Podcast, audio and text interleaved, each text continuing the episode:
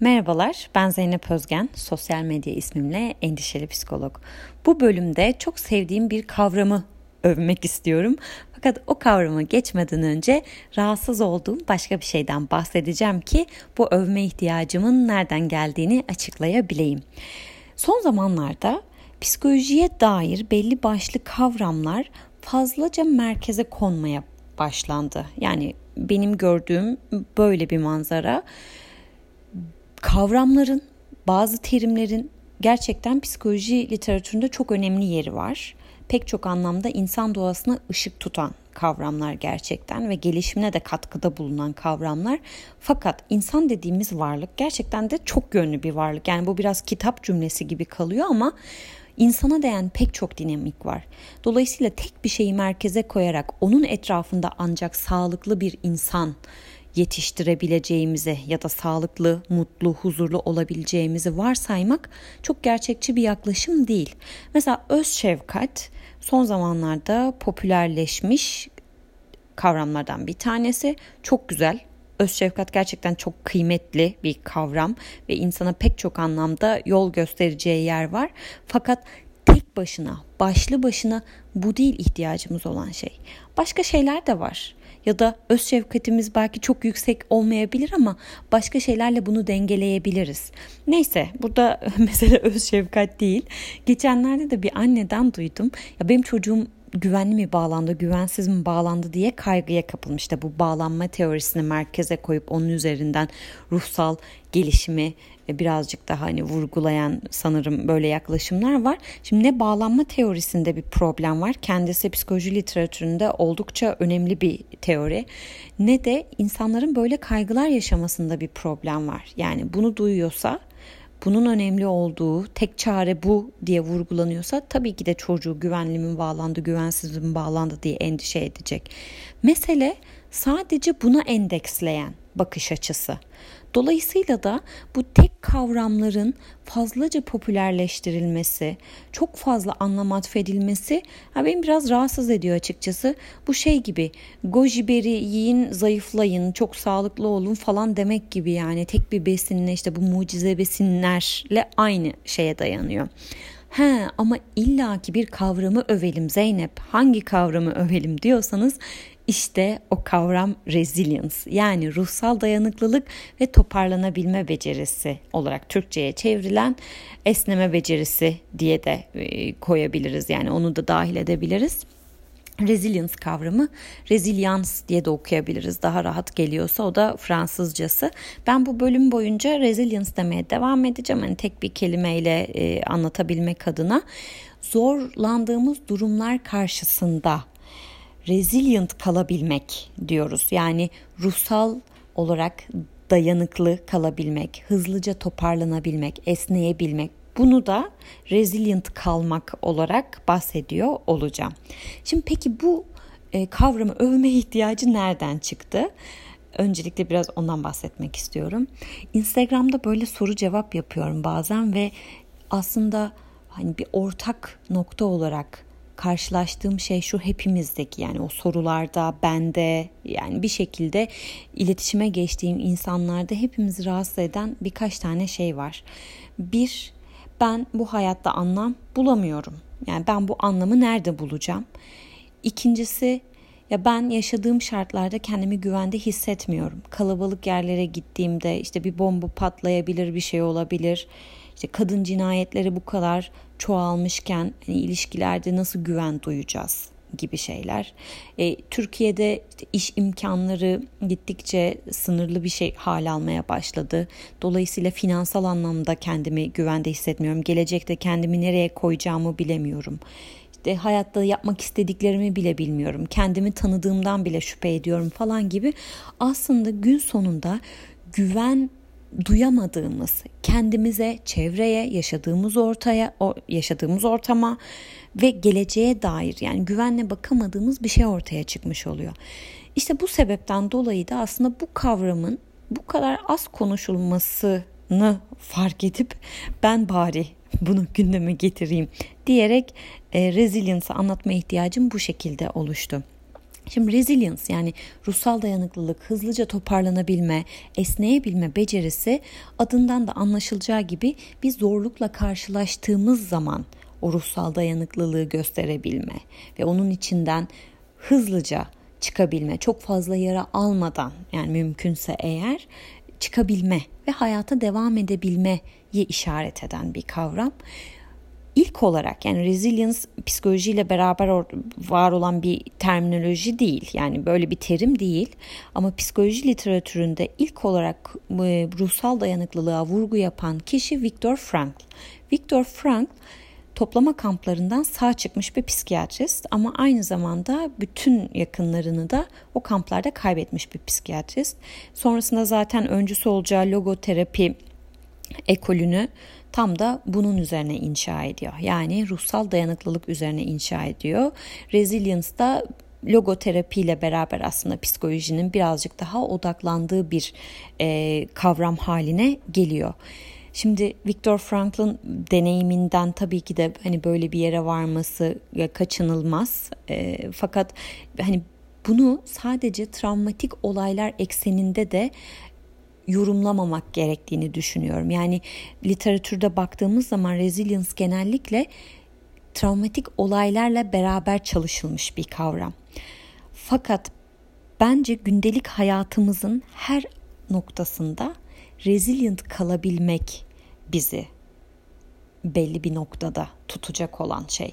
Yani özellikle şu anda bizim yaşadığımız çağdan, bu, bu şartlardan, insanın maruz kaldığı bu sistemden bahsediyorsak eğer resilience artık sadece travma ile alakalı değil, gündelik hayatımızın en küçük detayına kadar ihtiyacımız olan bir kavram haline geldiğini düşünüyorum.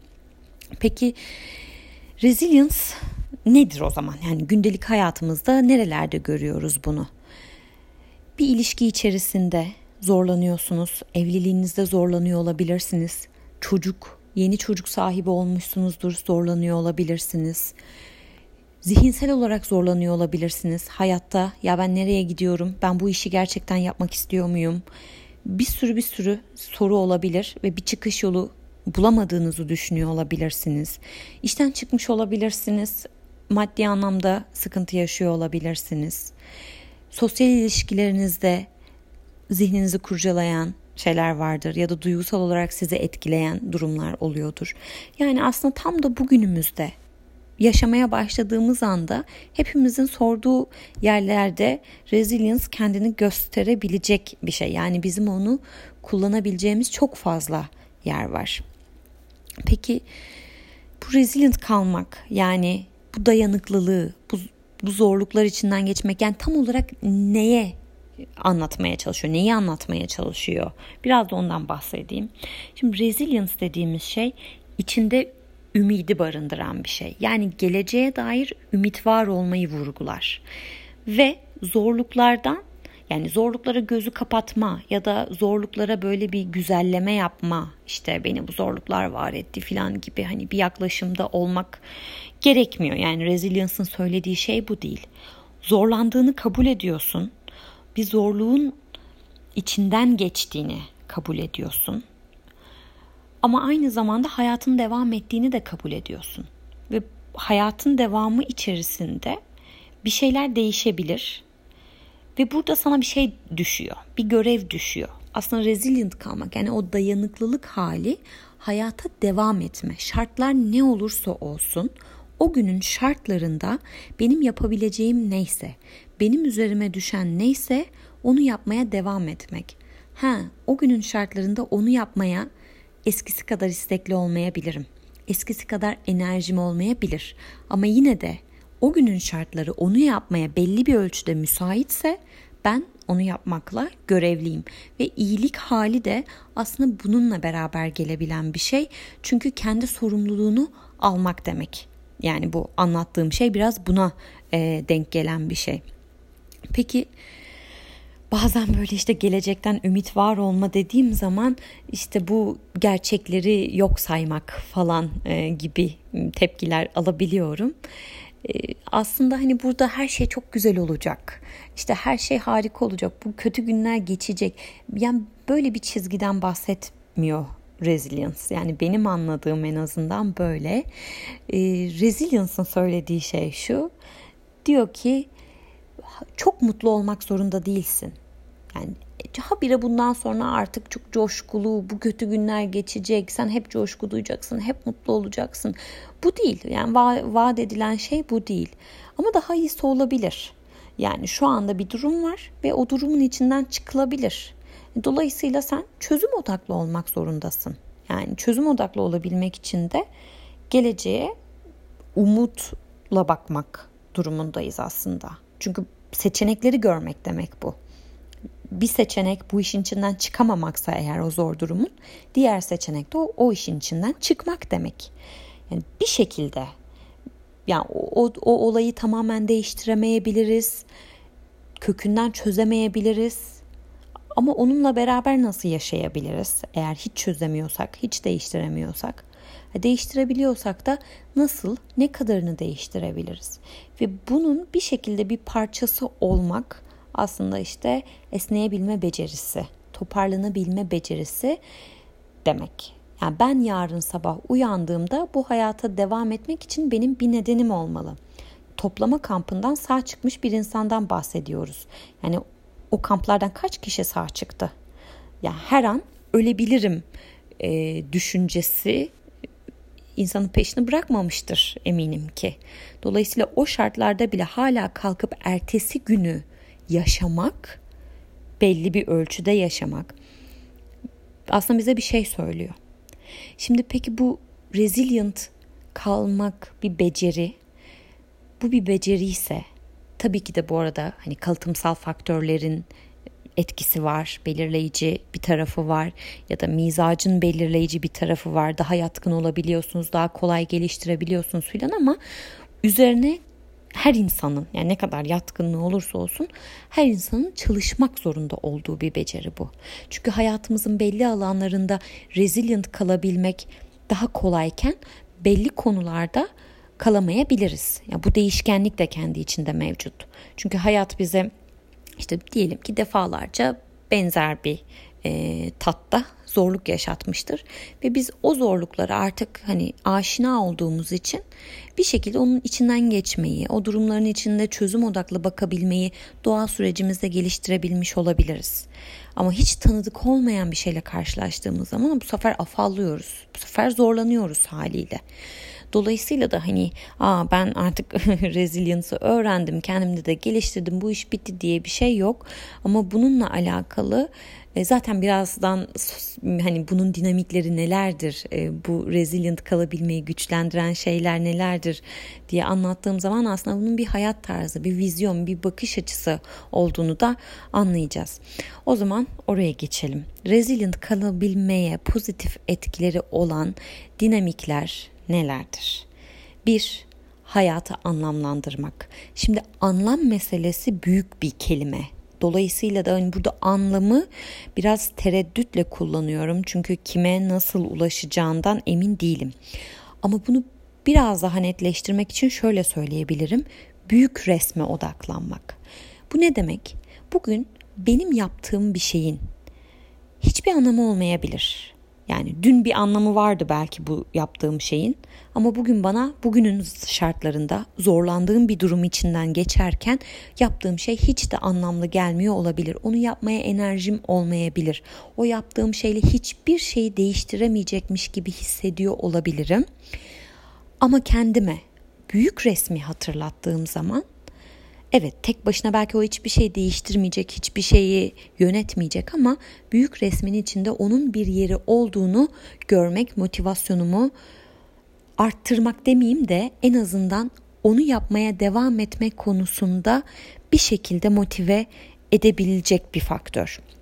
O yüzden de neyi neden yapıyoruzun adını koymak, ne o büyük resmi görmek bu anlamda önemli.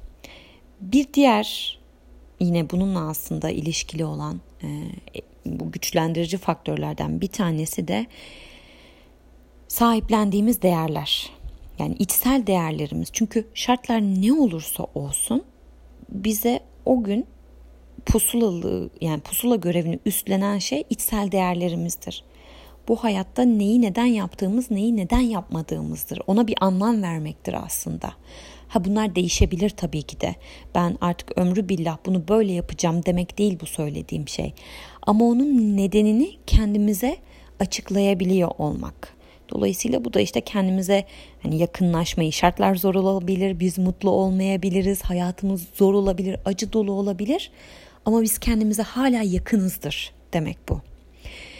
Ve yine aslında hani bunların bir sonucu olarak bunlarla alakalı harekete geçme, meşguliyet. Çalışmak yani bir şeyler yapmak. Çalışmaktan kastım hani bir, bir pozisyona sahip olmak, hani bir gelir elde etmek bundan bahsetmiyorum ama inandığımız değerler ya da bir büyük resim için her gün bir emek harcamak. Yani şimdi bunu böyle çok acılı olaylar için hani resmetmeyelim kafamızda. Diyelim ki kilo vermek istiyorsunuz. Yani birkaç gündür dikkat ediyorsunuz ve üçüncü güne geldiniz. Şu an çok anlamsız geliyor kilo vermek size. Canınız asla istemiyor çünkü açsınız, başka şeyler yemek istiyorsunuz filan. Hani olaylar değişti ve motivasyona ihtiyacınız var. Kendinize neden ben kilo verecektim? İşte büyük resme bakmak o demek. Büyük resimde ne var? Neden ben bu yola çıkmıştım? Bu yola çıktığımda yani ben kilo verdiğimde sonunda ne olacaktı? Oradaki amaç neydi? Bunu kendime söyleyebiliyor olmam lazım. Ya da o günün şartlarında o gün zorlanıyorum ama o günün şartlarında o zorluk haliyle ben bu amacıma hizmet edecek şekilde en iyi ne yapabilirimi yine sormak. Yani çok böyle zihnimiz şeylere gitmesin. Büyük büyük zor olaylara gitmesin. Daha e, basit olaylar etrafında da düşünebiliriz bu resilience kavramını. Bir diğer mesele de yani güçlendirici faktörlerden bir tanesi şükretmek. Şimdi şükretmek dediğim zaman da yine tepkilerle karşılaşabiliyorum. İşte bu da gerçeklere gözünü kapayıp e, polyanlıcı olmak falan gibi bir şeyler söyleniyor. Yani benim şükretmekten anladığım şu. Hani bunu manevi bir e, şeyde e, içerikte söylüyoruz genellikle şükür kelimesini kullanıyoruz ama e, hani bu burada yani resilience'ı anlatırken benim şükürden anladığım şey şu. Şimdi benim elimde olan imkanlarım var şu anda ve onlar için hani şükretmekten bahsediyorum ya. İşte o imkanların farkında olma ve o imkanları çözüm için kullanma hali. Yani sahip olduğunun farkına varıp onun hakkını verme hali ben şükretmek olarak yorumluyorum. Ama bu şu demek değil. Sonuçta elimizde olmayan hani imkansızlıklarımız da var. İmkansızlıklarımızı yok saymak demek değil. Aa yaşasın her şey istediğim gibi işte bütün istediğim şeyler elimde var demek değil. Hayır imkansızlıklarım da var ama imkanlarım da var. Ben yönümü imkanlarıma çevirmeyi tercih ediyorum ve o imkanları kullanarak bu zorlu sürecin içinden çıkmayı niyet ediyorum. Şükürden benim anladığım aslında bu. Dolayısıyla da şükretmek de bu anlamda çok e, güçlendirici bir şey olduğunu düşünüyorum. Çünkü çözüm odaklı bir şey. Yani elimde ne varsa beni onu kullanmaya götürüyor. Bir diğer güçlendirici faktör ve çok önemli bir faktör aslında mizah. Mizahı mizahı şu an bunu telaffuz ederken birazcık e, garip geldi mizahı gündelik hayatımıza entegre etmek çok önemli. Bu bizim ihmal ettiğimiz bir yer.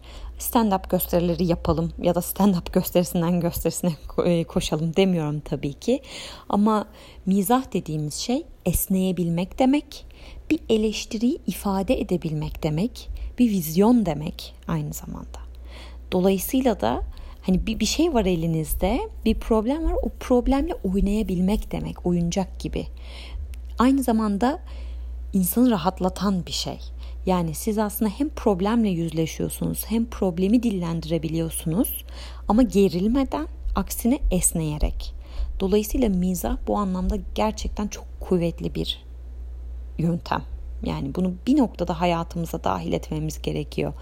Ha bu işte e, kendimiz belki esprilerimizi tutmaktan ne bileyim e, yani içimizde patlamasın o espriler. Böyle bir yöntem olabilir. Ya da hani mizah yeteneği yüksek insanlarla daha sık bir araya gelmek olabilir. Ya da mizah aracını kullanan insanların e, yayınlarını okumak olabilir. E, bu araçları bir şekilde hayatımıza dahil etmek olabilir ama hani mizahtan kopmamakta bu anlamda fayda var. Ya maneviyat da yine hani yapılan çalışmalarda tabii çok önemli faktörlerden bir tanesi olarak gösteriliyor. Maneviyatı da yine söylerken bunu sadece dini inanç ekseninde anlamamak lazım. Evet dini inanç özellikle tek tanrılı dil yani özellikle değil yani tek tanrılı örnek olarak vereyim tek tanrılı dillerde işte Allah inancı bu anlamda hani maneviyat şeyini güçlendirici bir e, faktör olabilir burada çünkü şunu sağlıyor benim taşıyamadığım bir yük var. Çünkü zaten kontrol edemediğim de şeyler var. E o zaman benim bunları bırakmam gerekiyor. Ama nereye bırakacağım? Sonuçta boşluğa da bırakamıyoruz yani.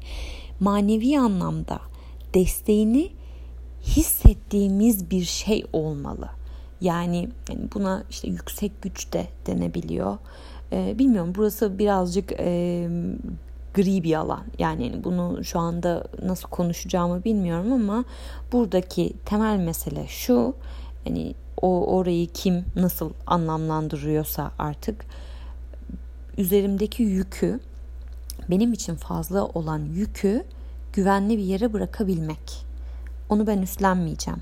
Ama onu bıraktığım zaman da kaygısını taşımayacağım. Onu devralacak bir gücün orada olduğunu biliyor olmak. Ee, ona güvenmek. Tamam ben bunu kabul ediyorum. Bu bunu paylaştım ben hissini yaşatmak. E, maneviyatında yine resilient kalmaya böyle bir desteği oluyor. Evet bir başka güçlü faktör de dışa vurmak. Çünkü şimdi bir zorluğun içinden geçirmek ne demek? Pek çok duygu demek, pek çok düşünce demek, karmaşa demek. Dolayısıyla benim bunları bir kendi içimden çıkarmam lazım kendi içimden çıkarabilmemin aslında iki yani çıkarmak istememin iki sebebi var. Bir tanesi rahatlamak, hafiflemek. İkincisi ne yaşadığıma dışarıdan bakmak.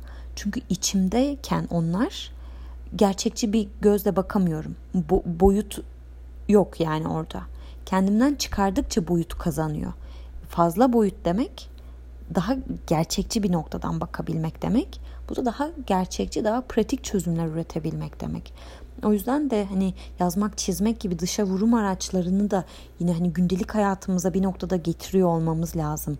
Dediğim gibi çok basit görünen bir olayda da zorlanabiliriz. Gerçekten herkes tarafından kabul edilen hani zorlayıcı olduğu düşünülen olaylarda yaşıyor olabiliriz.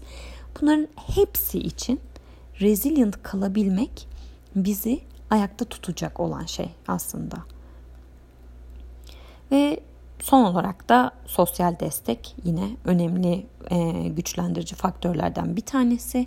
İşte eşimiz, dostumuz, güvendiğimiz insanlar bunların sıcaklığı, işte o güven hissini yaşamak ya da derdimizi, neşemizi böyle şeyleri paylaşabiliyor olmanın tabii ki de pozitif etkileri var. Dolayısıyla bunu da hayatımıza yani belli bir ölçüde katmak lazım. Bazen koşuşturma içerisinde çok da ihtiyacımız yokmuş gibi hissediyoruz ama ihtiyacımız var aslında. O yüzden de hani bunun farkında olmak lazım. Hatta bazen biraz da mekanik bir moda geçip ya ben bir zor bir dönem geçiriyorum. Hani teorik olarak biliyorum ki sosyal destek şu anda buna iyi gelecek olan bir şey. Ben ihtiyaç hissetmesem de zihnim bunu biliyor. O zaman ben bunu yapmaya gayret edeyim. Yani birazcık hani belki zorlayarak ama yine de bunu hayatımıza koyarak. Tabii o aşamaya gelmeden de sosyal desteği hayatımıza dahil etmek bu anlamda önemli. Ama sosyal destekten anlayacağımız tek şey de bu eş dost olmasın. Yani bazen hiç birbirini tanımayan insanlar ama aynı dava için, aynı hedefler, aynı amaç için bir araya gelen insanlar da sosyal destek bu tip gruplar da bu desteği verebilir. Ya da aynı dertten muzdarip insanların da bir araya gelmesi aynı desteği sağlayabilir. İşte Amerika'da çok fazla var. Doğum sonrasında zorluk yaşayan anneler için işte gruplar, emzirirken zorlanan anneler için gruplar gibi. Ha, kimse kimse birbirini tanımıyor ama oraya gidiyorsunuz ve tamam ya ben yalnız değilim. Yaşadığım şey insana ait bir şey. Benim bir eksikliğim değil ve evet bak çeşit çeşit de çözüm önerisi var. Herkes kendince bir yolunu bulmuş gibi. Yani o oradaki paylaşım, o rahatlama hissi de insana aslında hani ayakta tutacak şeylerden bir tanesi. Şimdi bunları gündelik hayatı getirdiğimizde ne oluyor? Her anımız çok mutlu olmuyor. Her anımız harika çözümlerle dolu olmuyor. Ama hep bir çözüm oluyor ortada. Hep bir tamam ben bu yoldan şimdilik en iyi haliyle bu var. Bu yolu o zaman deneyeyim ne yapayım?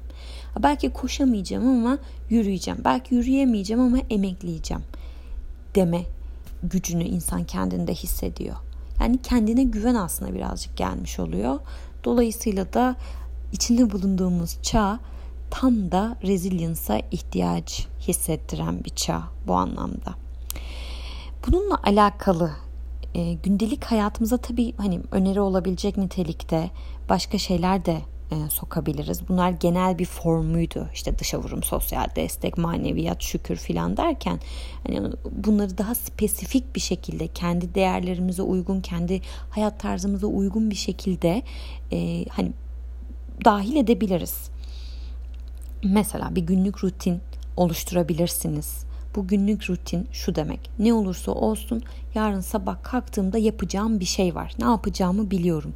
O da benim yarın hayata tekrar başlamam için bir sebep aslında. Ha dünyanın en muhteşem sebebi olmayabilir ama bir sebebim var mı? Var. İkincisi birileri için fayda sağlayan bir bütünün bir şekilde parçası olmak. O bütünün tamamını siz oluşturmak zorunda değilsiniz ya da sizin yaptığınız şey hayrın kendisi olmak zorunda değil. Hiçbir şey dışarıdan bakıldığında gözükmüyor bile olabilir ama siz o bütünün parçası olduğunu ve o bütünün neye hizmet ettiğini bilen kişi olarak aslında bundan lezzet alacaksınız. Yani sizin hayatınıza pozitif anlamda bir dokunuşu olacak bunun. Yine aynı şekilde fiziksel egzersizi gündelik hayatımıza dahil etmek önemli. Çünkü serotoninle serotonin, endorfin gibi hormonlarla işte çalışmalar yapılmış. Hani resilience'la arasındaki ilişkiye dair bu konuda çok derin bir bilgim yok. Çok yüzeysel bir şekilde bahsediyorum. Ee, bu, bu, bununla alakalı olduğu yani bunun bu şekilde bulunduğu çalışmalar var ve o zaman mantıken de serotonini arttırıcı faaliyetlerde bulunmak oldukça akıllıca olur temel ihtiyaçları karşılamakta bir başka şey. İşte uykusuzluk, işte doğru düzgün beslenme, su tüketimi. Yani bunlar hani çok e, böyle Google aramasında karşımıza çıkan he he deyip geçeceğimiz türden şeyler gibi ama gerçekten önemli. Yani o temel ihtiyaç kategorisine giriyor ve onları sağlayabilmek, onu yaşadığını hissetmek aslında bir güven e, temeli oluşturuyor insanla hayat arasında. Buna bu arada şeyi de dahil etmek lazım. Yani çok fazla üşüyorsanız mesela iş yerinizde çok üşüyorsanız bir türlü ısınamıyorsanız falan bunlar da bir mesele. Bunlar da hayat kalitesini düşüren şeyler dolayısıyla da sizin dayanıklılığınızı etkileyen şeyler haline geliyor. Ya da çok sıcak bir şeye maruz kalma. Ben Arizona'da yaşayan bir insan olarak gerçekten bunu deneyimlediğimi düşünüyorum mesela. Şimdi bir başka şey de sosyal mecra meselesi klişe hemen oraya da de- değineyim. Ya tabii ki de sosyal mecrasız olmuyor yani. Ama hani oradaki işte belli şeyi dengelemek çok önemli. Siz çok düzgün insanları takip ediyor olabilirsiniz. Bunda bir problem yoktur. Ama o takip ettiğiniz kişinin altına birisi bir yorum yazar. Yani insanı böyle hayattan soğutacak bir yorum yazar. İnsanlığa güveninizi sarsacak. Bu insanlar da ne kötü insanlar, herkesin niyeti kötü dedirttirecek bir yorum yazar. Ve siz bunu iki saniyelik bakar geçersiniz ama o size şunu pekiştirebilir. Ya bak insanlar böyle güvenilmez zaten. İnsanlar acımasız. Yani dolayısıyla hani bazı şeyleri kontrol edebiliyor gözüküyoruz ama aslında o kadar da kontrolümüz olmuyor. O yüzden de hani bazı şeylerin belki miktarıyla oynamakta e, fayda olabilir. Ben bunu sosyal mecra üzerinden örnek verdim şu anda. Bir de hayata dair kendi hedeflerimiz ölçüsünde her gün küçük küçük adım atmak aslında benim hedefim var. Benim yapmak istediğim şeyler var. Evet dünyayı kurtarmak zorunda değil. Evet bana milyar dolarlar kazandırmak zorunda değil. Ama ben her gün kendimi e, hoş eden yani en azından bir gün dönüp baktığımda ya ben de bunu yaptım dediğimde yüzüme azıcık gülümsetecek bir şeyleri yine gündelik hayata bir parça getirmek bu anlamda önemli. Ben resilience'ı daha gündelik bir formda anlatmaya çalıştım. Bununla alakalı hani okunabilecek yani felsefesini tam olarak ne olduğunu anlamak adına okunabilecek en güzel kaynak tabii ki de Viktor Frankl'ın İnsanın Anlam Arayışı kitabı. İlla ki çocuklarımızda bir şeyi geliştirmeyi dert edeceksek onun da resilience becerisi olması gerektiğini iddia ediyorum. Bu kadar da iddialı konuşuyorum. Onunla alakalı da Alper Hasanoğlu ve Doktor Şirin Seçkin yanlış hatırlamıyorsam şu anda e, bilgisayardan bakmak istemiyorum bu kaydı yaparken ama çocukta rezilyans diye bir kitap e, onun da e, kaynak olarak bakabilirsiniz. Benim söyleyeceklerim bu kadar. Umuyorum ki faydalı olmuştur. Beni dinlediğiniz için çok teşekkür ederim. Bir sonraki bölümde görüşmek üzere.